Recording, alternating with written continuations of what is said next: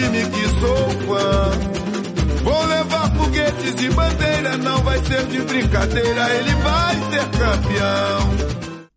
På søndag skal jeg på Maracanã. Ja, sådan lyder teksten i vores intro i den her uge, men den verdenskendte arena ligger nu øde hen, og der er enkelte folk, som bruger så drastiske ord som rest in peace om Brasiliens fodboldtempel nummer 1. Januar måned byder på en bonus i form af en ekstra landskamp mellem Brasilien og Colombia. Men hvorfor nu det? Forklaringen følger, men vi kan godt afsløre, at det har noget med Chapecoense-tragedien at gøre. Brasilien har måske en ny Neymar på vej. I en 20 turnering som Paulo snakker alle om en bestemt spiller, og det er en 16-årig knæk i flamingo-tøj. Vi sætter navn, på spilleren allerede nu bliver nævnt i spanske aviser. Vi kommer heller ikke udenom de nyeste transferhistorier. Den tidligere Åbjerg Kajke var i sidste uge på vej til Gremio, men det blev heller ikke til gaucho-fodbold i denne her omgang. Vi løfter sløret fra hans kommende klub og kigger nærmere på en verdensberømt ivorianer, der måske skal til Corinthians. Vi slutter af med at se frem mod en ny biografi om Brasiliens filosofiske fodboldspiller Socrates. Vi håber, I vil lytte med den næste times tid. Velkommen til Brasserpotten, siger Andreas Knudsen og Peter Arnholdt.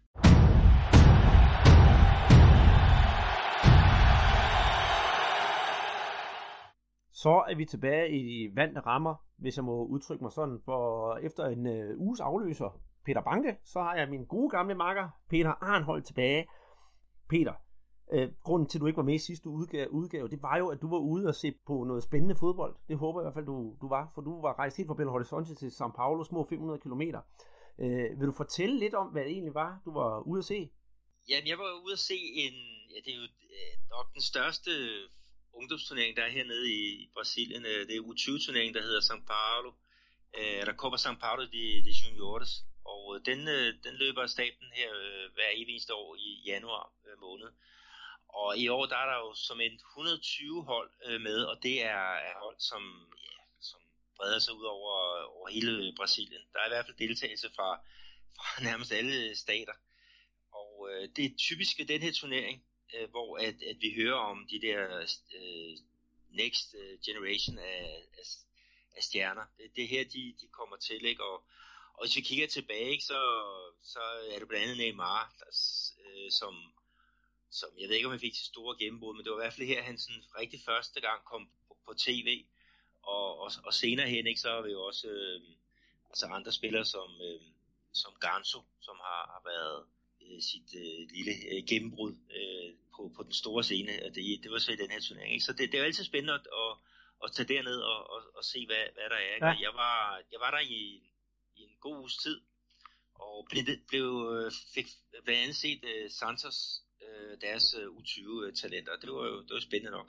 Men, men uh, det, det kan vi jo lige vende tilbage til uh, senere hen i programmet, netop hvor vi skal snakke om, om Copa São Paulo, fordi der, der er måske en, en ny uh, øh, jeg kan kalde det superstjerne øh, på vej. Ja, det, det er der nemlig, og det er også noget, jeg har siddet og set i fjernsynet, for, for øhm, selvom man, har, man, man fokuserer meget på de der store ligaer og store turneringer i Brasilien, så nu her, hvor der er sådan lidt dødvande i, i brasiliansk fodbold, så øh, viser de brasilianske tv-stationer faktisk live fra de der kampe i den der junior-turnering. Og øh, som end ikke om, om mit lille tv inden, hvor jeg har betalings-tv for Brasilien, de har også set nogle af kampene, så det har jeg kunnet sidde og hygge med. Og det er jo interessant, at man går så meget op i lige pludselig ja, ungdomsfodbold. Men øh, skal vi kigge på, på en anden og lidt mere trist historie? Ja, lad os gøre det. Øh, vi skal jo til, ja, det er jo så Rio og, og øh, Maracanã. Ja. Fordi der er nemlig nogle kedelige nyheder om, om det, det stadion. Ja, det er det nemlig, og, og, og det ligger sådan, at Maracanã lige for tiden, det, det ligger nærmest øde hen. Og det lyder lidt voldsomt at sige det med, for det ligger jo midt inde i byen. Men inde på selve stadion, der, det ligger bare tomt.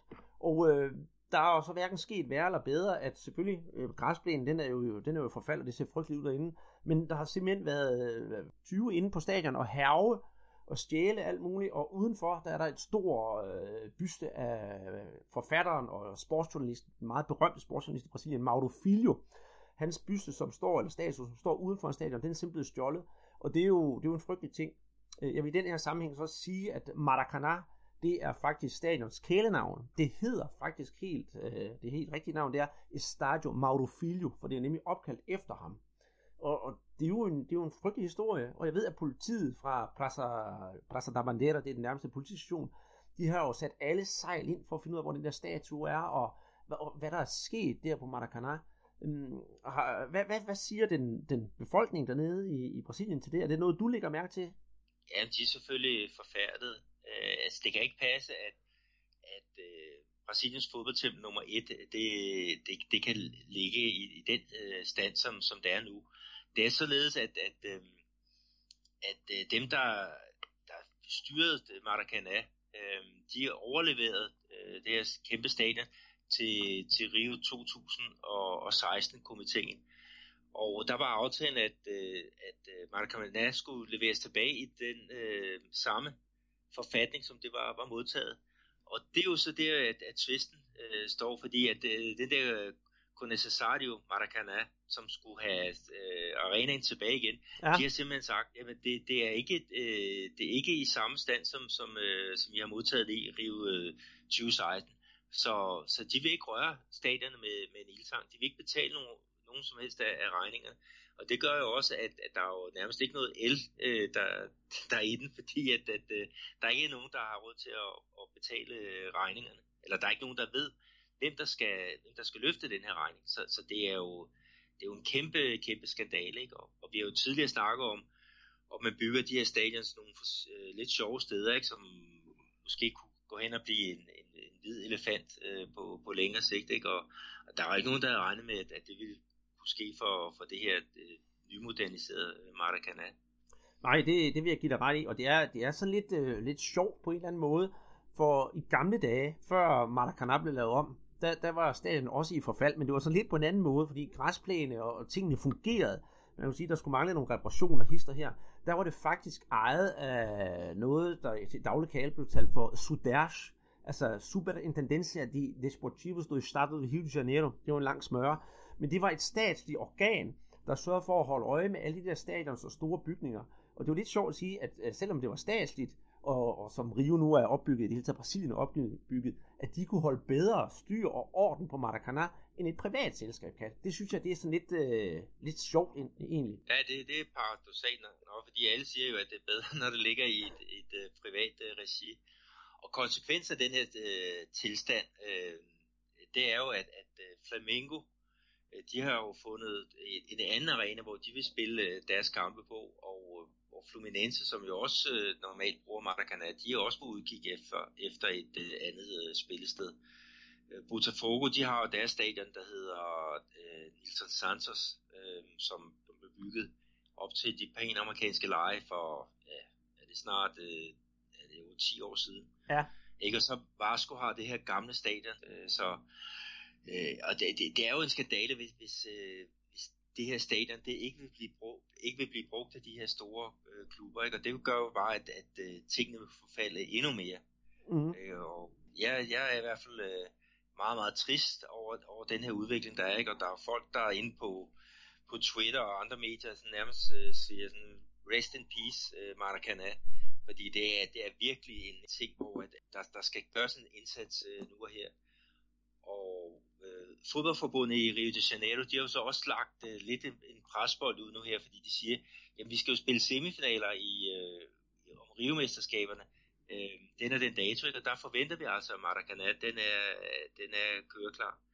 Øh, så forhåbentlig kan, kan den, den udmelding være med til at sætte det, gang i løjerne, fordi de der øh, ja, Rio 2016 og de der Comensario, øh, con necessario Maracanã, de skal altså have, afgjort den her twist, og det skal, det skal ikke øh, ske øh, i, ja, om, om to måneder, det skal ske nu.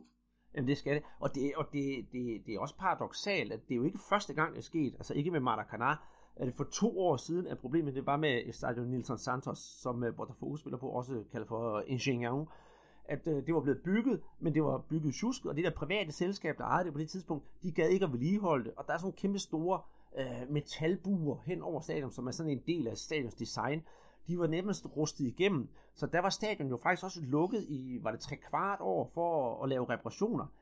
Så, ah, det er sgu bare ikke godt nok af de der private selskaber. Men jeg håber, ligesom dig og alle andre brasilianere, at der kommer styr på de der stadionforhold. For det skal jo ikke være sådan, at når Flamengo eller Fluminense, de skal tage til hvor der Hedonda og spille for 500 tilskuere, fordi der er ikke nogen, der gider at køre de der 300 km kl. 10 om aftenen. Det skal være sådan, at du kan se fodbolden, hvor den er. Altså, nærheden af de her klubber, hvor de spiller. Det, sådan vil jeg også gerne have det. Selvfølgelig tager de jo sted en gang imellem, det er jo ikke det, men så er det for at please fans andre steder, men bare for at tage ud på et lille stadion, hvor der er plads til, jeg ved, jeg er 5.000 tilskuere, fordi de ikke kan spille på et, hvor der er plads til 80.000, det er jo omsonst. Ja, det er, det er hul i hovedet, men der, der håber, der, der kommer noget ud af det, ikke? fordi det er jo et, ja, det er jo, det er jo når man snakker fodbold i Brasilien, og, og skal nævne bare et stadion, ikke?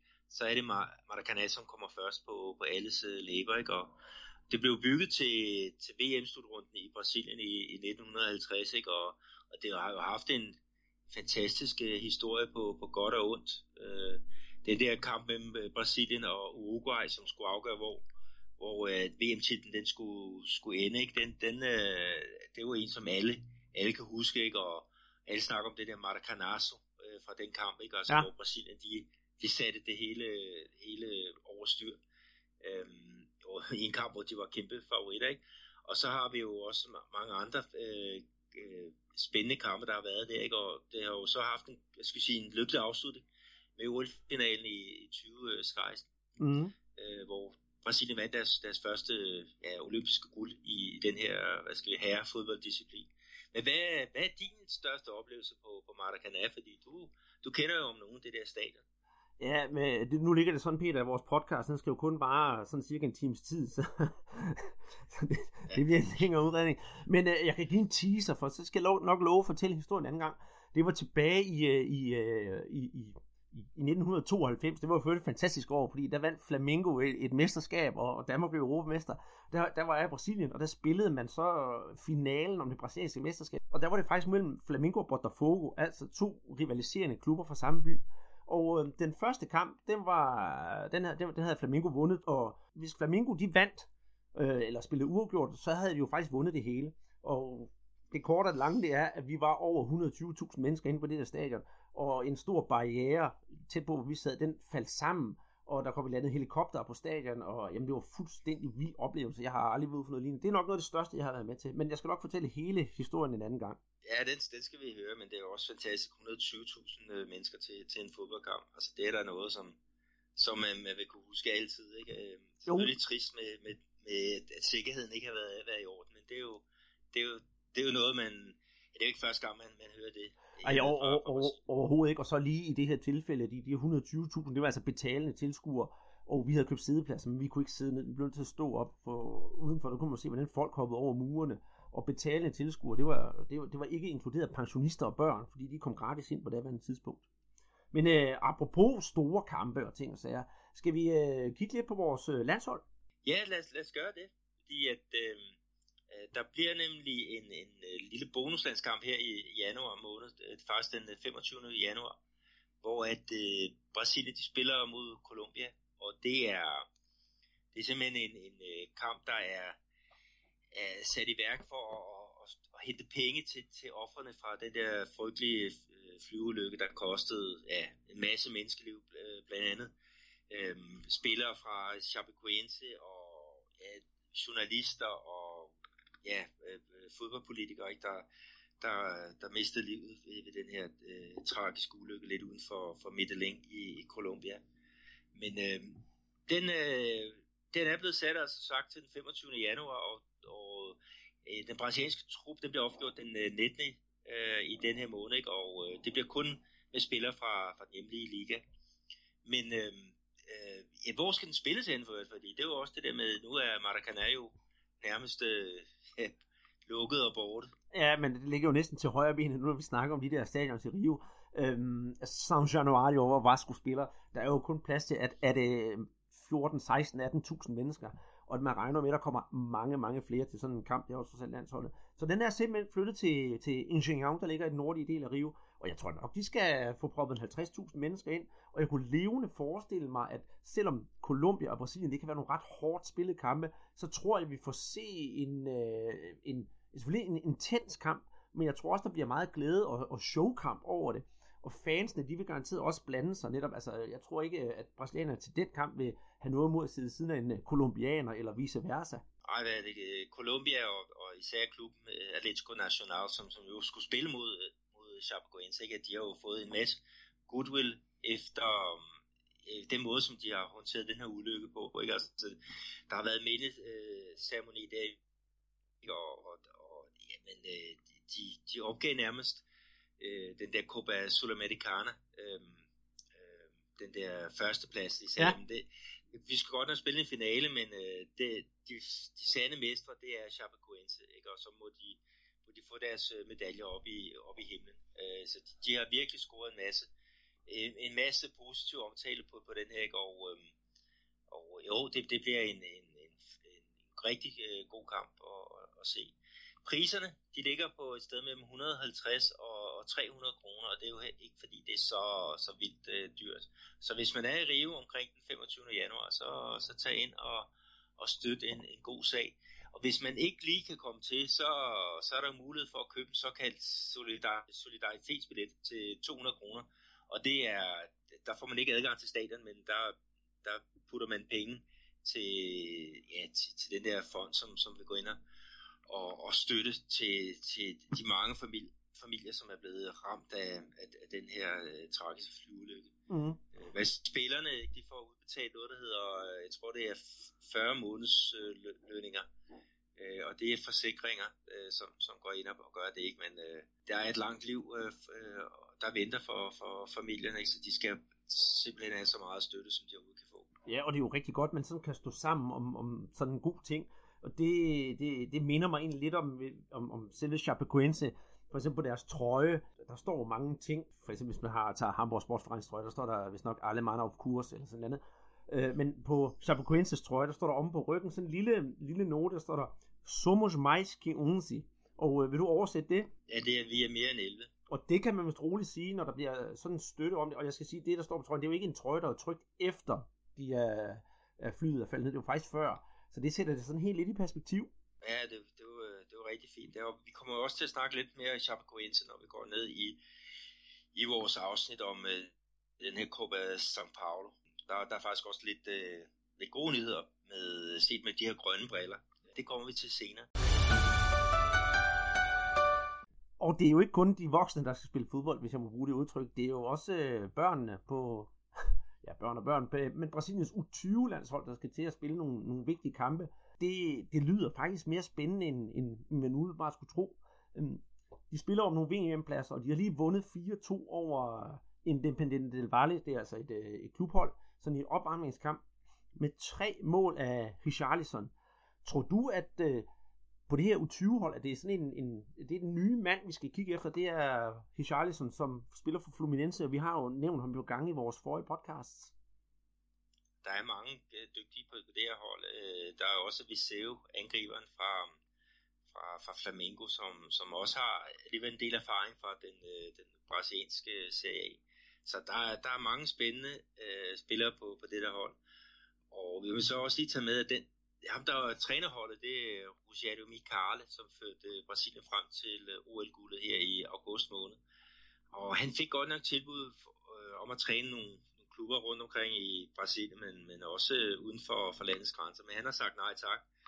Fordi at øh, for ham, så er det, han vil have det der, det, det, det lange perspektiv, det lange træk. Øh, for ham, så er det ikke attraktivt at komme til en øh, brasiliansk topklub, og så måske øh, miste miste arbejde efter, efter 3-4 måneder. Men, øh, men han, han er i hvert fald i, i gang igen, ikke? og vi kan sige, at, at uh, turneringen den bliver spillet i Ecuador, og den starter den 18. januar, øh, og så kører den helt frem til den 11. februar. Øh, og øh, det er jo næsten en måned, de er i aktion, ikke? men de skal også igennem rigtig, rigtig mange kampe. Der er 10 øh, lande, der er med, altså alle de sydamerikanske lande, og de er delt op i to puljer, hvor Brasilien skal møde Colombia, Ecuador, Paraguay og og Chile. Øh, de tre bedste fra den her pulje, ligesom de tre bedste fra den anden pulje, de går så videre til et finalespil, hvor man spiller alle mod alle.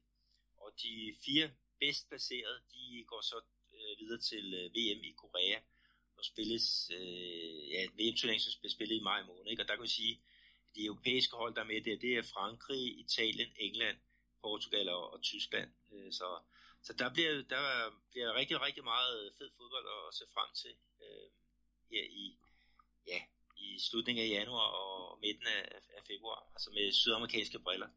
Jamen det er, det er jo rigtig dejligt, fordi også samtidig der foregår de her statsmesterskaber, hvor de store klubber varmer op til, til hovedturneringen, altså den brasilianske turnering. Så det er et godt lille ekstra krydderi at få det der U20-fodbold med. Men for at vende lidt tilbage til, til Hicharlison, så synes jeg faktisk, at han er jo en ret interessant spiller i det hele taget. Men jeg kan huske, at vi snakkede om på et tidspunkt, at uh, America Minero, som er rykket ned sidste år, det var jo en stor talentfabrik, at for eksempel sådan en som Fred, han kom fra, fra klubben. Og det er nemlig også sjovt, fordi Hicharlison, han kommer faktisk også fra America Minero. Har du set Hicharlison i nogle, nogle, nogle kampe, for det er jo lige i nærheden af, hvor du bor, dengang han spillede for America Minero? Ja, jeg så ham en, en del kampe for deres øh, uh, U20-hold, og øh, jeg synes, han var god, men, men jeg var ikke øh, altså, jeg var ikke sikker på, at, at han skal sige, ville holde vand. Men, øh, men det gjorde han, og han blev så rykket op på grund af nogle skader i, i, i førsteårstruppen og fik chancen. Og han, han har altså et drev, en energi på, på banen. Altså det, han har sådan lidt, øh, sige Wayne Rooney, vildskab over sig, ikke? og så har han en, en teknik, som, som måske ikke altid er super elegant, men han kommer et eller andet sted, han får altid bolden med sig, og, og så kan han både øh, hætte, og han kan, kan sparke. Øhm, han, er, altså, han er altid, øh, altid øh, i bevægelse, og, øh, og øh, nu når, når øh, vi snakker Fred, ikke? Fred han var jo den store angriber, men, men nu er det så Charleston, der skal øh, det udfylde de sko, ikke? og det kommer han til at gøre mm. rigtig fint. Ikke? Og der er, Fluminense har jo også et andet, en anden spændende spiller, som så dog ikke er med her ved, ved, ved U20 øh, VM, eller hvad hedder Sydamerikanske mesterskab for U20-hold. Og det er jo øh, ham, vi kalder for, for Skarpe, hvad? Skarpe Skarpe, Gustavo Scarpa. Han er jo også en, en, en, en spiller, som skal være med til at, at få gang i Fluminense igen, ikke? fordi de har haft en, en dårlig sæson. Ikke? De har solgt øh, Cicero, en af deres nøglespillere, ham har de solgt nu her. Ikke? Så de skal håbe på, på den næste generation øh, Fluminense for, for virkelig at, ja, at, at kunne, kunne være, være med igen, ikke? hvor de, de hører hjemme. Altså, det ser lidt tyndt ud, men, øh, men hvis de unge spillere de holder vand, så, så kan det godt blive, blive et positivt år 2017. Jamen det, det, kan blive rigtig, det kan blive rigtig giftigt. Altså Scarpa, han er 23, og Hicharlison, han er jo som sagt 19 år. Og, og jeg tror også, nu får vi vende tilbage til Hicharlison, at han er lidt, øh, en lidt, lidt anderledes type, type angriber. Han er forholdsvis høj, også altså, især en brasilianer, hvad han er 1,80 meter. Men, men han er jo ved at gøre sig en god karriere, og han har sågar fået, fået lavet et personligt sponsorat fra øh, et, et verdensudspændende tøjfirma. Han er da ved at sikre sig fremover, og hvis han så kan få et gennembrud i Fluminense, så tror jeg godt, at Hicharlison han er at se i Europa. Og så vil jeg da håbe for ham, hvis han kommer herover, at han også kan få en, en stor karriere. Det kniver lidt for nogle af de andre spillere, for eksempel, men ham vil jeg da håbe er det bedste for. Jeg vil sige, noget, det, hans, et af hans problemer har været, at han har været noget skadet, ikke? men det er også fordi, han er den der, der offer sig 100%. Så, så han går ind i nogle taklinger, hvor han kun har at sige 5% for, procent chance for at vinde, ikke? men alligevel går han der ind med, ja, med hele væk. Men forhåbentlig kan han blive bedre til at beskytte sig selv, fordi han, øh, han er en, som, som man skal holde øje med, og, og han skal ikke han skal ikke være sådan et, et, et evighedstalent, der bare ligger på briksen og bliver behandlet for, for skader. Altså den, den øh, skæbne håber jeg ikke. Ej, det, det, det håber jeg så med heller ikke. Men når vi snakker om øh, unge spillere, skal vi så kigge nærmere på øh, den turné, vi ned og se i Copa São Paulo? Det var det, vi snakkede om tidligere, Peter. Du har været nede og se øh, Copa São Paulo de Juniores, eller Copinha, som den hedder i daglig tale. Og øh, du fik også nævnt, at det var 43. 20. udgave, og 120 hold er med, 3.000 spillere. Og det var jo i ret lang tid den her lille, eller lille, lille, den store turnering. Finalen den øh, finder sted den 25. første på Pacaembu, storstadion São Paulo, og det er ikke helt tilfældig dato, der er valgt der. Det er faktisk på São Paulos fødselsdag, hvor São Paulo bliver, hold fast, 463 år gammel. Så der skal nok være fest og, og, og gang ind til den tid. Og så spørger jeg dig, du har været nede og se turneringen og, og kender lidt til turneringsformen.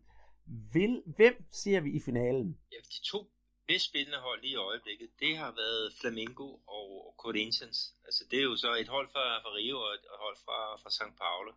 Altså jeg har haft øh, store forventninger til øh, FC, som øh, jeg tror de nåede op på 28 kampe eller sådan noget i træk uden, uden nederlag, men øh, øh, de blev faktisk slået ud til øh, et, et hold, som, som vi har jo ja, kommet til at holde rigtig meget af øh, og det er så Chapecoense, altså den klub, som, øh, som blev nærmest, øh, ja, første hold blev nærmest udryddet ved, ved det her flystyrt i, øh, i øh, december måned, ikke? Og, øh, men, men deres U20 øh, drenge, de, de har nærmest løftet sig og, og har gjort det øh, fremragende, altså gået videre fra det der gruppespil, Og så har de spillet mod uh, øh, St. Paulo, hvor de efter 0-0 uh, øh, gik uh, videre via straffespark. Og det, det, er jo, det er forrygende, og de vinder så den, den sidste kamp i går, vinder de 3-2, så de videre blandt de 16 uh, bedste hold. Og det der er det, det fede også ved at følge Chapecoense, det er, at de, øh, det måde, de bliver udtaget overalt i hele Brasilien. Ikke? Der er det der varme varme Chape, ikke? altså det der øh, kampråb, som, som alle efterhånden kender. Ikke? Det, det, det, det kører på. Øh, men øh, Chapecoense, de har altså slået São Paulo ud, så jeg, jeg tror, og et sted håber jeg vel også på, at vi får en finale med dem. Øh, ja, dit, øh, din klub Flamengo, ikke? Og, og så, så Corinthians. Øh, og det, det vil være en super attraktiv kamp. Det, der også kunne være, være, være fedt, ikke? det er, at, at vi får, får så også set et, øh, et stjerneskud i, i finalen. Ikke? Og det er den bare 16-årige øh, spiller, angriber fra, øh, fra Flamengo. Ham kan du så lige øh, sætte navn på. Det kan du tro. Uh, Vinicius Junior, og, og det, er ikke, det har ikke noget med den Vinicius, der spiller af Vejle, som, som vi har haft kendskab til. Han er en, ja, en ung knæk på, på 16 år, og han er simpelthen Flamingos stjerneskud nummer 1. Det er ikke kun i Flamingo, han er stjerneskud. Faktisk så er der flere europæiske klubber, der efter sine har fået øjnene op for den, for den unge herre. Blandt andet er der snak om FC Barcelona, og øh, her forleden der i den øh, spanske sportsavis AS, jeg skal nok lægge et øh, link op på vores Twitter-profil, der øh, skriver de i hovedoverskriften, nu skal jeg prøve at udtale det på mit bedste spansk, Vinicius Junior, el nuevo Neymar, que quiere media Europa. Øh, altså den nye, den nye Neymar.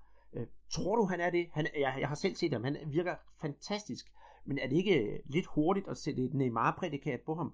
Øh, jeg ved, han, han er selvfølgelig stadigvæk ung, men han, han har vist også sådan en, en, en dark side en gang imellem, at man er måske bange for, at det ender med, ja, man vil sige, øh, dyre damer og hurtige biler, eller hurtige damer og dyre biler. Man må jo selv vælge, hvordan man vender det. Og det er udfordringen for, for mange af de her øh, drenge, som, som øh, ja, får, for den der øh, berømmelse, ikke? Og, og så samtidig får en masse øh, penge mellem, mellem øh, fingrene. Øhm, så, så det er noget, som man skal holde øh, meget øje med. Ikke? Og, og en, en øh, spiller som Neymar, ikke, som, som kom frem ved den her turnering i 2008, ikke, han har jo også haft nogle problemer undervejs, hvor man, man, man sagde, at, at han ikke har hovedet til at blive en øh, stjernespiller, ikke, fordi han, han, øh, han lød så gå på, øh, på af, af rigtig mange ting under hans karriere, ikke, og Neymar har haft nogle, nogle kriser, ikke, hvor folk har rystet på og sagt, det bliver aldrig til noget med ham.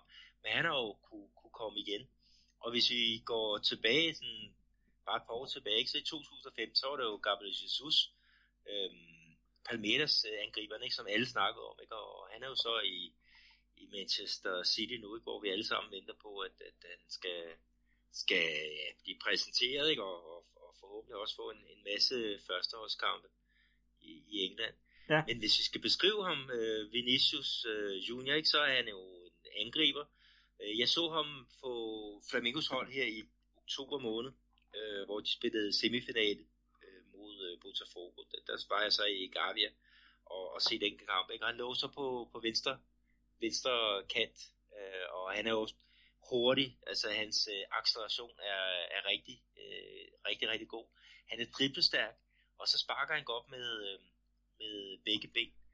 Øh, herunder Copinha, altså den her turnering, der har han, øh, mener, han har lavet tre mål, og, og i den her sidste kamp, de spillede, der vandt 6-0 over National fra St. Pauli, og der ligger han altså op til, til tre mål. Og det, og det er altså en U20-turnering, og han er 16, fylder, fylder 17 her i år, ikke? Så, så han, er, han er nogle år øh, forud sin, sin tid. Øh. Og når vi snakker om det der med, med, øhm, med også den der måde, som, som øh, man, man prøver også at holde på de her spillere ikke, i, i Brasilien, det er jo netop også, man har sådan en, en øh, hvad hedder det, sådan en en frikøbsklausul. Ja. Og for Vinicius, øh, der lyder den altså på 30 millioner euro, og det er sgu altså øh, en chat penge for, for et, et talent, ikke? men øh, det her bliver spændende at følge, ikke? og, og øh, altså din, din klub der, hvis de kan styre ham, øh, netop det der med, at han, han nogle gange lader sig provokere, og han kan godt finde på at provokere andre. Nogle andre ting, han skal, be, han skal forbedre sig på, øh, det kan jeg ikke huske, hvad jeg har fået sagt, men det er det der med, at han skal bevæge sig mere uden bold, og så har han det klassiske øh, mani med at overdrive sine øh, driblinger, ikke? Men, men det havde Cristiano Ronaldo jo også, da han spillede i Portugal. Ja. Det, det, det lyder rigtig fornuftigt. Mm, jeg håber også, at, han er det store talent, der kan komme videre. Øh, nu har du selv nævnt uh, Ganso, som, er, øh, som har været blev, kan man sige, blev opdaget i den her turnering af andre spillere. Der kan vi sige uh, Lucas Moura, selvfølgelig Neymar, og Scar, Danilo, Casimiro, Marquinhos, det er bare for at nævne nogle få, som har fået et stort gennembrud. Men jeg vil til gengæld også vende om at sige den anden vej, at undskyld, jeg tror, var det sidste år, at vi, vi også lige rundede turneringen her, da vi begyndte at lave vores podcast, at der snakkede vi jo om, øh, om også fra Flamingo, det store, store talent, Douglas Baggio, og ham spåede, øh, i hvert fald jeg gjorde, jeg kan ikke huske, om du gjorde, en, en karriere, han nok skulle komme til udlandet. Men, men han har jo til gengæld floppet, og han er endt op i, øh, op i Ceará, op, i, i, op omkring Fortaleza, og spiller for, for deres klubhold deroppe, som langt fra spiller i den, i den bedste række. Så der, ligesom der er mange, der kommer godt afsted, så må vi altså også øh, se, at der er mange, der falder igennem filteret. Ja, det har du, det har du ret i, men øh, øh der er også en, øh, ja, der, der er flere eksempler på det der. Der var Corinthians, de havde en, som de kaldte den nye øh, Ronaldinho øh, Lulinha, øh, som var anfører på, på det brasilianske U17-landshold. Og ham har man altså bare næsten slet ikke hørt noget til her i, i efter han er blevet senior. Ikke? Og, jeg tror, han er 27-28 år nu. Øh, så der kan ske meget. Men vi snakker om det der med det 120 hold, der, der er med, ikke? og man kan så også sige, at det er, det er nok for, for mange. Øh, så ja, det, der er ført et, et udlandshold med, og det er sådan et øh, hold fra Haiti. Øh, det var således, at efter der var øh, det her kæmpe jordskæld øh, i Haiti for nogle år til, tilbage, så har øh, en organisation i Rio, de har været inde og, og lavet øh, sådan et fodboldprojekt, og øh, har inviteret de der drenge til at deltage i, i den her turnering. Så, så der er altså et udenlandsk hold øh, med, men øh, den er absolut åben for andre udenlandske hold, hvis man, hvis man har, har lyst til, til det. Det bliver i hvert fald øh, det bliver spændende at følge de, de, de sidste, øh, de sidste runder. Ikke? Altså, vi er nu til 8. final, altså der er 16 hold tilbage, ikke? og, og øh, det, det bliver uhyre spændende. Det... Og der bliver masser af god fodbold.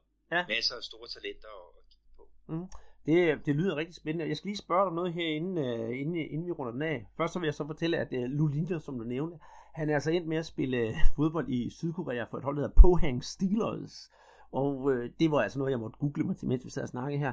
Øhm, men jeg skal lige spørge dig, Peter. Nu har du været inde og se nogle kampe. Hvor mange tilskuere kommer der så til at kommer der ind og se de der ungdomskampe?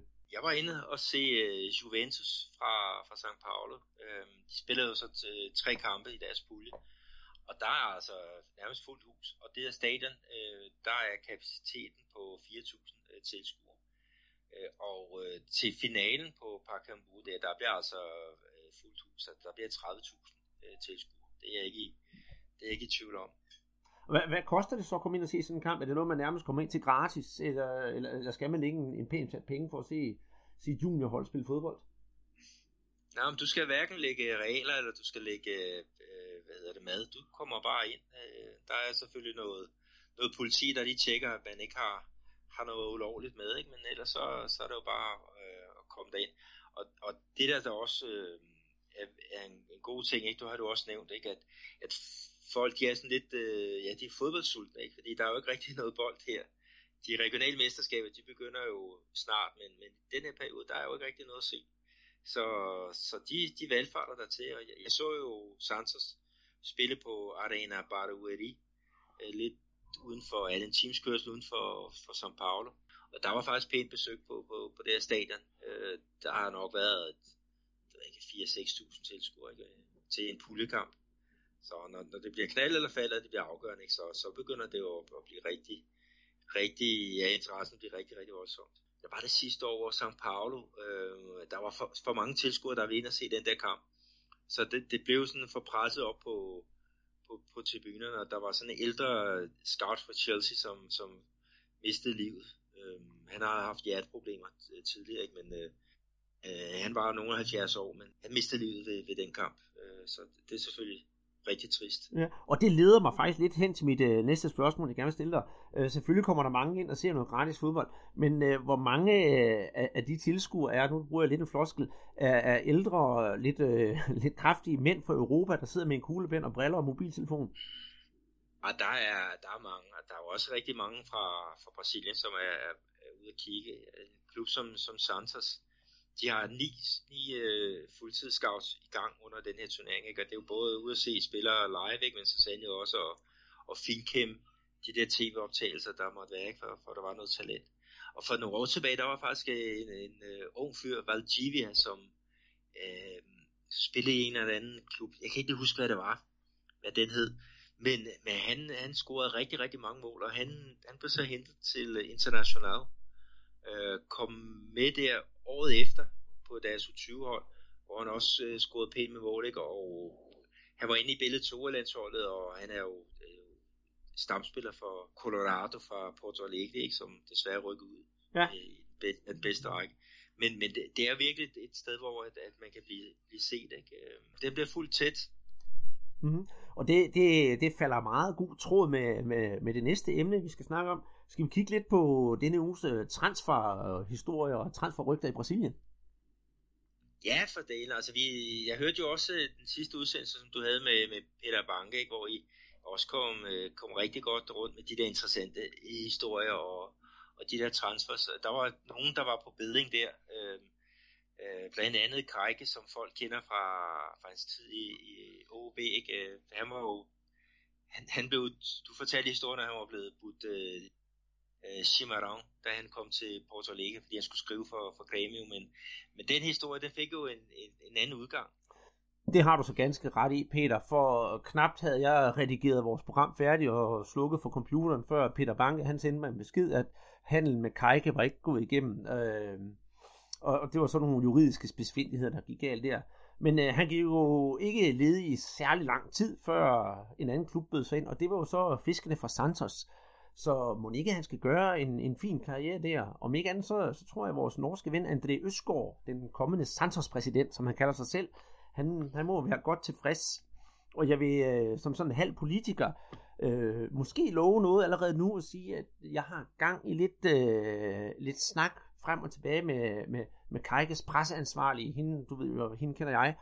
Øh, vi måske kan få et, øh, et lille snak med ham senere på, på sæsonen. Der skulle lige være nogle, nogle ting på plads, han skulle komme på plads i klubben, så har hun sagt, at hun gerne vil sætte mig i kontakt med ham. Så jeg håber virkelig, at vi kan få et, øh, et interview eller en snak med Kajke. Øh, kunne det ikke også være spændende? Åh, oh, det ville være, være fantastisk godt. Altså, fordi det var også det der med, hvordan, hvordan har det været, og, og altså, hvad er forskellen for for eksempel også at spille for, i dansk fodbold og brasiliansk fodbold? Det ville være rigtigt godt at høre det fra, fra, fra Kajke, Kajke selv. Mm-hmm. Øh, Men det er jo... Ja, det, det, vil, det vil jeg glæde mig til at høre, det, det interview. Ja, ja, men, øh, men er ligesom vi siger til vores lytter, man skal jo ikke glæde sig for tidligt, for som vi altid plejer at sige, det er jo Brasilien, og det er intet sikkert. Det er det eneste, vi ved, at intet er sikkert, og der kan være meget, ja, man bruger, det hedder papo furado, hvor folk de lover både det ene og det andet, og så bliver det ikke noget sidste ende. Men øh, den her, den håber vi på, og det skal nok komme. Men, ja, øh, det skal, det skal nok gå. Jeg skal så sige, at han er jo ikke købt ind til startopstilling. Altså, han er købt ind som en øh, gardering for Ricardo Oliveira, som, øh, som er deres øh, øh, første bomber. Øh, og så har de faktisk også en anden fyr, som, som gjorde det godt øh, sidste år, Rodrigão. Der var tale om, at han så skulle sælges eller lejes ud, eller hvad, hvad det nu var. ikke Så, så der, der bliver rigtig hård konkurrence øh, om at, at starte på, på top for fiskene, som, som du kalder den. Men, øh, men sådan skal det jo være, hvis man skal være med frem, ikke? Og Santos, de skal både spille, øh, hvad hedder det, São Paulo-mesterskaberne, de skal de er med i Copa Libertadores, som, som bliver en udvidet udgave, ikke? Og så er der jo så også Serie A, de kan se frem til, plus lokalkamp. Så de får en travl sæson, og der, der bliver også brug for, for Kajke. Det, det gør der. Men hvis vi skal være helt ærlige, så er det jo nok ikke Kajke, der er den største historie, fordi da vi sad og snakkede om, at vi skulle snak, uh, lave her i dag i vores podcast, der kunne du jo fortælle lidt af en, en, en breaker, om man så må sige. Ja, det er jo en på, på rygtebasis, Drogba, og den gamle øh, Chelsea-angriber. Øh, han skulle være på vej til øh, Corinthians. Øh, han er uden arbejde, efter han stoppede i Montreal Impact her i, her i ja, slutningen af året. Og øh, ja, det, det kan jo være, at han, han bliver øh, skal vi sige, brasilianer. Øh, altså den der øh, nyhed, den deler vandene i, i Corinthians. Altså selve marketingafdelingen, de er jo glade, men den sportslige sektor, de har sådan lidt der med, jamen, kan, kan han egentlig øh, forstærke øh, hvad hedder, holdet? Altså hvad, hvad er der i ham nu? Ikke? Men, men øh, hans lønkrav, de skulle ikke være øh, exceptionelt høje, så men han er jo ikke den, den eneste øh, af de der gamle europæiske stjerner, som, som har været rygtet, rygtes til, til brasiliansk fodbold, øh, hverken nu eller, eller, eller tidligere. Nej, hvad hedder det? Selvfølgelig Clarence Seedorf, han kom jo en tur til, hvad hedder det, Botafogo. Men jeg husker også, at Niklas Anelka, han var, han var meldt til Brasilien. Og ja, vi har jo selv nævnt Rafael van der Fart, før, før han kom til FC Midtjylland, der var han også rykket til Brasilien. Så indtil det er jo egentlig så set umuligt. Ja, hvad siger du til det, hvis, hvis Drogba han, han lige pludselig dukker op til, til pressemødet og bliver præsenteret i, i Corinthians? Øh, så vil jeg sige, at det er okay klaret, og det er øh, noget af et, øh, et, godt mediestunt også, især af, af Corinthians præsident. Vi har jo snakket om, at der har været ballade i Corinthians før, og det er der sørme igen. Øh, Corinthians præsident, for at gøre en lang historie kort, han er kommet tilbage fra ferie, tre ugers ferie i USA, og han er kommet tilbage til et stormende modvind, og det øh, sågar ender med, at der er nogen, der vil kuppe ham. Så, sågar nogle af hans venner for han er en rigtig, rigtig, rigtig upopulær herre, og det hele er sådan noget langhåret politisk noget, så vi nøjes bare med at sige, at han er upopulær. Så jeg tror, hvis han vil prøve at få Drogba til klubben, så er det også for at redde sit eget skin. Det er jo muligt, men hvis vi kigger på, hvad, hvad de har, altså de, de har jo ikke hentet de der helt vilde øh, kanoner. Altså der er jo tale om, måske kan man få Jadson tilbage fra, fra kinesisk fodbold, øh, men øh, de har jo hentet Jo, den, den lange angriber. Som, altså ja, hvad, hvad, hvad ligger de på egentlig, også med deres, deres indkøb? Altså er der nogle ting, hvor du siger, de, de mangler sgu noget, øh, Corinthians, de ligger sådan lidt handlingslammet? Jamen, øh, jeg synes, de har øh, deres hold, ja, ja, altså jeg tror, det, det, det er et okay hold, de har, men hvis de skal virkelig til at slå igennem, så mangler de faktisk ja, en, en, en, der, altså virkelig en, der, der, der vil arbejde for sagen, og, og ja, angrebsmæssigt, der synes jeg, det også har været lidt tyndbenet, og det, det synes jeg egentlig også, det har på midtbanen. Så de mangler faktisk næsten en mand på hver position. Målmanden, den, den synes jeg da godt, de kan beholde. Men de mangler nogle, nogle store spillere, hvor man siger, hold op, det er bare Corinthians, som vi godt kan lide dem. Ja, de, altså de har jo også på trænerfronten haft nogle del udskiftninger, ikke? efter Chichi han blev, blev landstræner. Og, og det var dig, der fortalte, at, at, at, at du regnede med, at, at de ville få frem assistenttræner. Ja. Og det fik du jo så sandelig ret i. Ja, det er, det er rigtigt, men og jeg håber virkelig, altså han har jo et godt CV, og jeg håber, han kan få lov til at, til at løfte klubben, men med den modvind, øh, han har jo ikke noget personlig modvind, men den, det, med alt det hul om hej og modvind, der er om selve klubben, på klubgangene og alt det der, der tror jeg, han vil få det rigtig svært. Og i og med, at klubben ikke har, altså dem de, dem, de har i kikkerten, nu snakker jeg ikke om Drogba, men de andre spillere, der har, de har i kikkerten, det er jo ikke fra den øverste hylde, det er jo øh, altså fra, fra, fra midterhylden. Og det er jo ikke der, man skal tage varerne fra, hvis man skal ligge nummer 1 i Brasilien. Nej, det, det er jeg helt øh, enig med, eller i. Ikke? Men de, de har jo også det problem, at, at, øh, at de har et, øh, deres stadion, øh, Arena Corinthians. Altså, der var jo, dengang det blev bygget, der fik de jo nærmest at vide, at øh, præsident Lula, den daværende præsident Lula, at de vil få det, få det øh, de har fået regning for, for det her stadion, ikke? og de er under øh, en, en øh, ja, under kraftig pres økonomisk. Og øh, så sent som i dag, så fik de jo forlænget deres lån, således at det ikke længere skal afvikles over 12 år, men over, over 20 år. Og det er simpelthen også for at få lidt, lidt luft i økonomien, at, at der kan bruges lidt penge på, på kvalitetsspillere. At det, det, det, det er sådan noget øh, for uroligende i hvert fald, hvad der sker øh, men, men lad os da håbe, at de kan få løst sagerne og, og komme frem af, fordi uh, Corinthians, det er et, et hold, der skal være med frem ikke, uh, i, i Brasilien. Det, det tror jeg, de fleste, de, de, de synes også selv, dem der hader. Der hader, ja, ja. Uchimau, som vi har kaldt det, det, det store hold. Men altså, ligesom vi ser i, øh, i mange andre klubber, øh, så hvis der er rod i, rod i baggangen, så er der altså også rod på banen, så Corinthians, de skal have, have gjort op med sig selv skal de beholde den præsident, eller skal de ikke beholde den præsident? Og hvis jeg skal være helt ærlig, så synes jeg faktisk, det bedste, der kunne ske, det var, hvis der blev lavet et, øh, et kup i, øh, i klubben, og præsidenten han bliver afsat. Det tror jeg, fordi han, han kan ikke redde det, han sidder i lige nu. Men det er altså en længere og, og lidt indviklet snak, så dem, hvis der er nogen, der vil høre den, så skal vi nok tage den en anden dag. Og du snakker om det der med Corinthians, deres størrelse, altså de er jo øh, den næst mest populære klub i, i Brasilien. Altså, der er jo kun Flamengo, som højere procentsats af, af fans, men så kommer Corinthians lige efter, og så er der et stykke til, til nummer tre. Altså, det, det er virkelig de, de to store, de store mega giganter i brasiliansk fodbold. Øh, og Flamengo ser ud som om de er på rette spor. Corinthians, der skal ske et eller andet. Ja, øh, hvad hedder det? jeg kan for fortælle også med Corinthians, de har jo trods alt udlejet en af deres spillere, Pablo. Ham har de øh, udlejet til Bordeaux resten af året, og det er den nyeste nyhed, der er for klubben. Så øh, udover at de skal købe nogle spillere, så sender de også nogle spillere afsted. Ja, nu må se, hvad det, det kan være, der kommer noget fra egne rækker, altså nu deres U20-hold, øh, de, de plejer altid at være, være stærke, ikke? men øh, der er alligevel et stykke vej op til øh, fra U20 til, til CA, men øh, ja, vi, vi, må, vi må krydse fingrene og håbe, de, de løser det hele. Mm-hmm. Men øh, vi snakker om de der øh, store hold, ikke? så har vi jo Flamengo, Øh, der snakkede du og Peter Banke sidste gang om, at Konka han, øh, han ville komme til, til klubben fra, fra kinesisk fodbold. Og jeg kan sige, at han er så blevet præsenteret. Han er så skadet nu og bliver først klar en gang i, i maj måned, men øh, det, det, det ser alligevel fornuftigt ud. Men de har fået fat i en anden øh, fyr, og der har de så kigget i russisk fodbold. Det har de nemlig. Det er øh, den tidligere, øh, for at blive i det brasilianske fodbold, øh, Vasco-spiller Homolo, og ham har de altså været ude at hente i, øh, i, i Spartak Moskva. Og, og, og ham forventer jeg også meget af. Det er jo ikke nogen øh, dårlige spillere. Du må jo have set ham nogle gange, for du er jo Vasco-fan. Ja, men jeg, jeg, altså, jeg, jeg ser en rigtig god fremtid øh, frem for mig for, for Romolo. Altså, han er jo en, en spillende øh, defensiv midtbanespiller, øh, og øh, den eneste grund til, at han ikke øh, er på landsholdet nu, det er, at han har været ramt af, af skader i, i rigtig, rigtig lang tid. Men øh, jeg håber, at øh, Flamengo de kan få, få styr på, på hans bentøj, så han kan, han kan komme op på det niveau, hvor han, hvor han hører hjemme. Ja, han er jo en fodboldspiller i sin bedste alder, 26 år, så øh, der, der, der burde jo være masser af god energi tilbage i ham. Men øh, som du selv også øh, garanteret vil sige, det må vi jo vente og se, og det, det glæder mig også til at se. De har lavet en fireårig aftale, øh, så det betyder også på, at, at han er en spiller, som, som Flamingos ledelse men ellers de andre klubber, der er Botafogo, de har fået præsenteret øh, Walter øh, Montijo, den argentinske playmaker, som kommer tilbage efter tre år i, i kinesisk fodbold i Shandong.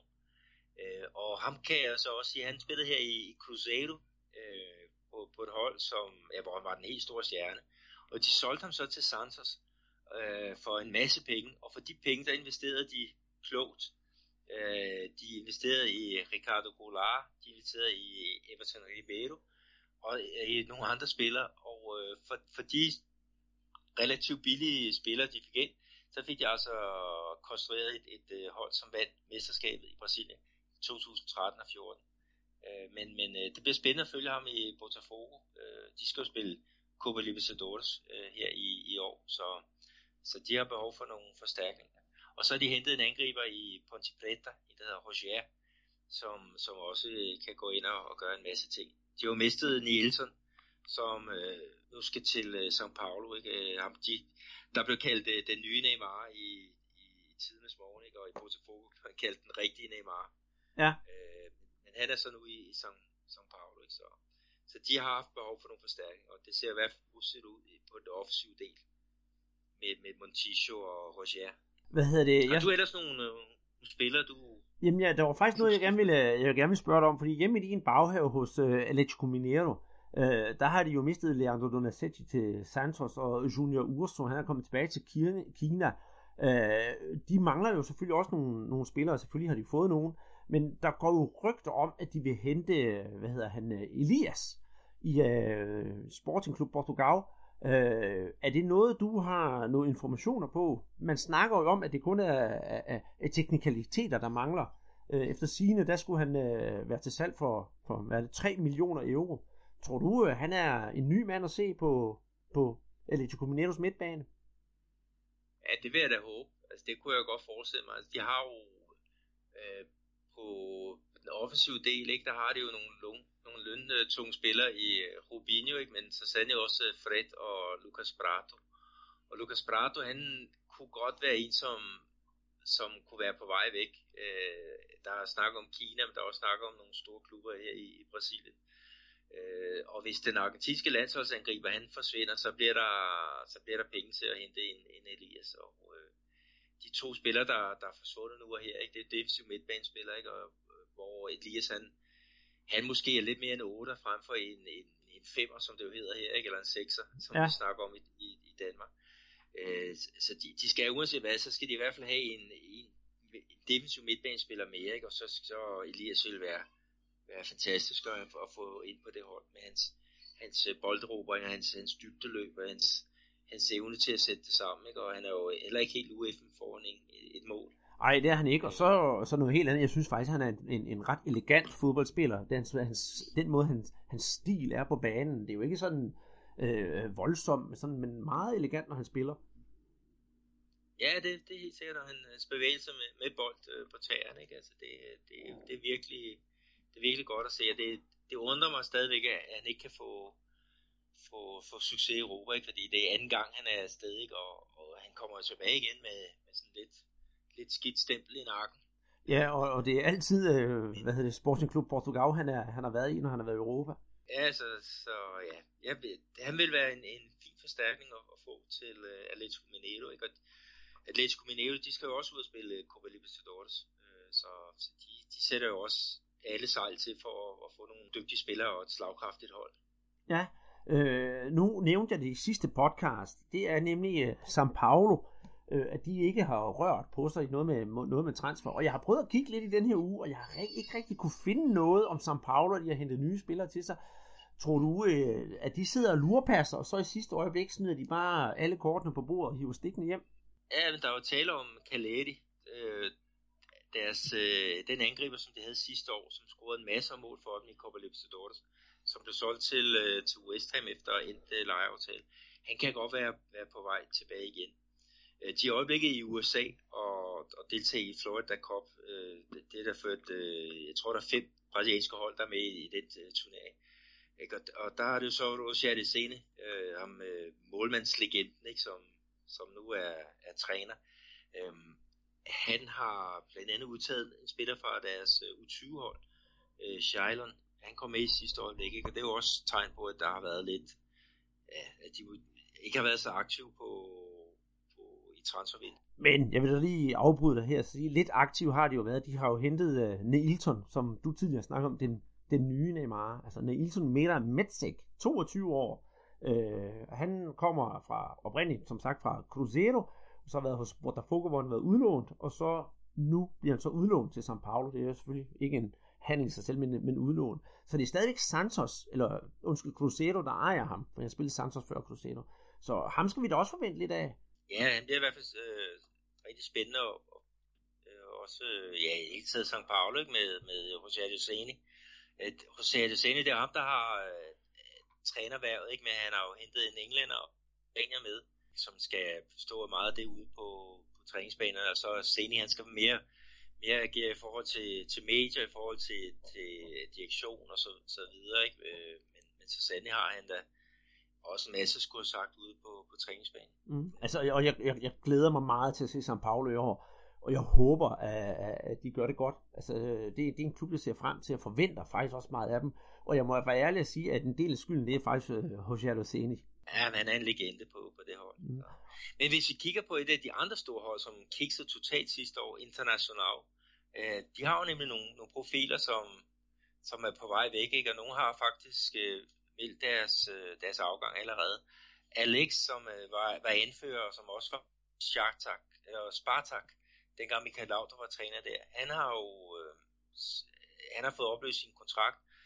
William, som øh, er højre bak, han var med på, på OL-holdet, øh, det brasilianske OL-landshold, som vandt guld her i, i tidligere på, på eller sidste år. Han skulle være på vej til tysk fodbold.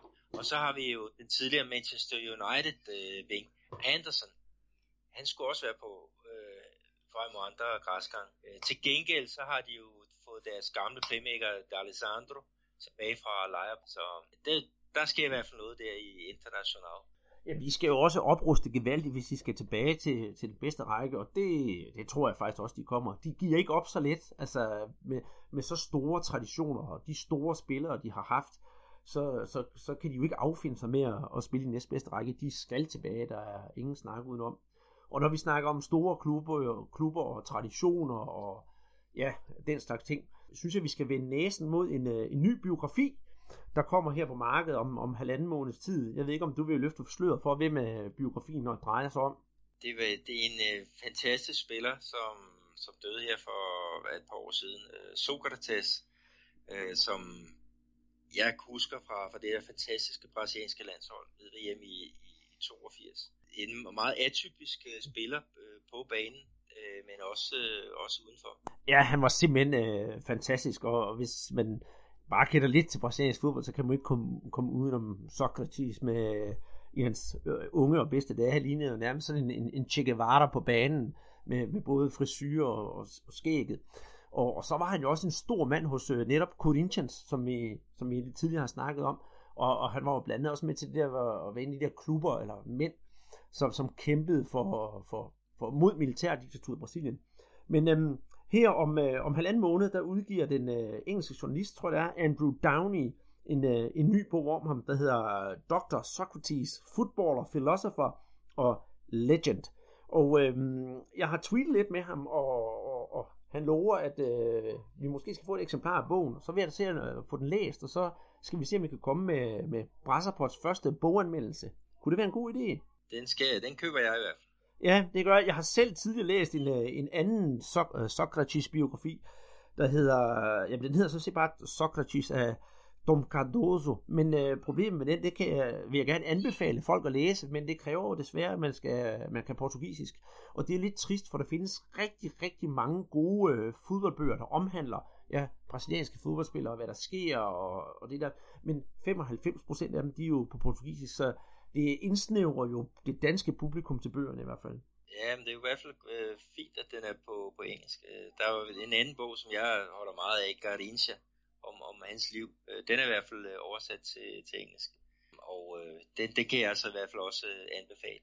Men så lige for at vende tilbage til øh, Sokrates, så, så øh, hvis man kommer forbi øh, São Paulo og, og har lyst, så, så er der jo museet i Corinthians, hvor at, øh, der også er lavet en skulptur af, af Sokrates, ikke, hvor han står der med sin klassiske øh, arm i vejret, ikke, med den knyttede næve, ligesom de der Black Panthers ja, han var jo en, en kæmpe fyr, ikke? og der, der, der var jo rygter også om det der med, at han ville jo ikke juble over målene i, i starten, så de måtte faktisk betale ham for at, og, og, og gøre lidt mere ud af det, end bare at, at låne tilbage til, til midterlinjen.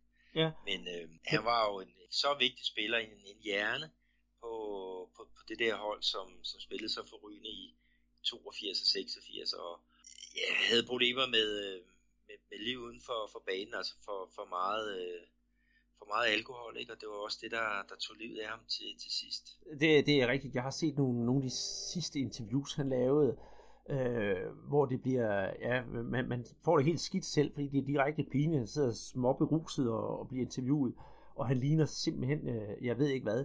Men sådan er der jo nogen, der, der har de der indre dæmoner at kæmpe med, og det var jo så hans, hans dæmon. Til at starte med, der måtte han faktisk ikke spille fodbold. For det ville hans forældre ikke have, fordi ville have, han skulle have en, have en uddannelse. Og han var jo faktisk uddannet, øh, så vi husker, børnelæge. Så, så det, det er vist en af de bedst uddannede fodboldspillere, Brasilien nogensinde har haft. Ja, det kunne tyde på det i hvert fald. Øhm, og også det der dokker, doktor Sokrates, ikke? Men det var også fedt det der med, at han var en, en, en mand, som, som det ikke bare var spillet på banen, men det var sandt også, hvad der skete uden i samfundet, ikke? Og, og på det tidspunkt med det brasilianske diktatur, ikke? Hvor han, han sagde, det kan, det kan ikke passe, at, at, øh, at vi lever under sådanne vilkår. Et meget, meget spændende person, og jeg vil da glæde mig rigtig meget til at læse hans biografi. Hvis vi lige sådan tager lidt i forlængelse med Sokrates, han har jo også en meget, meget berømt lillebror, som har, har spillet fodbold, så, og faktisk også er, er verdensmester. Ja, det var Kai, der, der spillede for, for Paulo, og for, var med på det hold, som vandt, vandt øh, VM for, for klubhold. Ja, det var ikke det var det der, hvad hedder det, Continental Cup, ikke, hvor, hvor at uh, Copa Libertadores-mesteren spillede mod, uh, ja, det hed vel ikke, ikke Champions League på det tidspunkt, det hed vel uh, Mesterhold. Mesterholdens turnering, ja. ja. Mesterholdens turnering, ja. Hvor de, hvor de mødtes i, var det Japan eller sådan noget i, i den dur, ikke? Så, så jo jo, han har jo også været på landsholdet. Så, mm-hmm. så de har haft nogle, nogle gode fodboldgener i den familie. Ja, Øh, jeg kan da fortælle sådan en lille morsom historie, fordi der er øh, fire brødre, øh, og øh, hold nu fast, øh, so Sokrates, han var, han var den ældste, og så var der Sophokles og Sostenes. Så da nummer 4, sønnen Hej, han øh, blev født, så tror jeg nok, at øh, det var vist nok Hej, øh, deres far, han ville jo have, at han skulle hedde Sinofonte, men øh, det synes konen ikke skulle altså ikke var på sin plads, altså fire drenge, der alle sammen var opkaldt efter filosofer, så det endte med, at han kom til at hedde Hej, og så var den ikke længere. Fin historie. Jamen, det er det. Og øh, med den lille, øh, hvad kan man sige, øh, filosofiske anekdote, hvis jeg må tillade mig at kalde det, så slutter vi podcasten af for den her uge. Øh, vi håber, I har nydt det, og i næste uge, der, der vender vi tilbage med endnu mere fodbold. Der begynder statsturneringer så småt at gå i gang. Der har været nogen i, i Rio, der har været på småkampe, men ikke noget, der har været noget sådan at, at bide mærke i. Og vi glæder os til, at, at, at fodbolden den sådan rigtig begynder at rulle, og de store hold kommer på banen. Tusind tak for den her gang, siger Andreas Knudsen og Peter Arnholdt.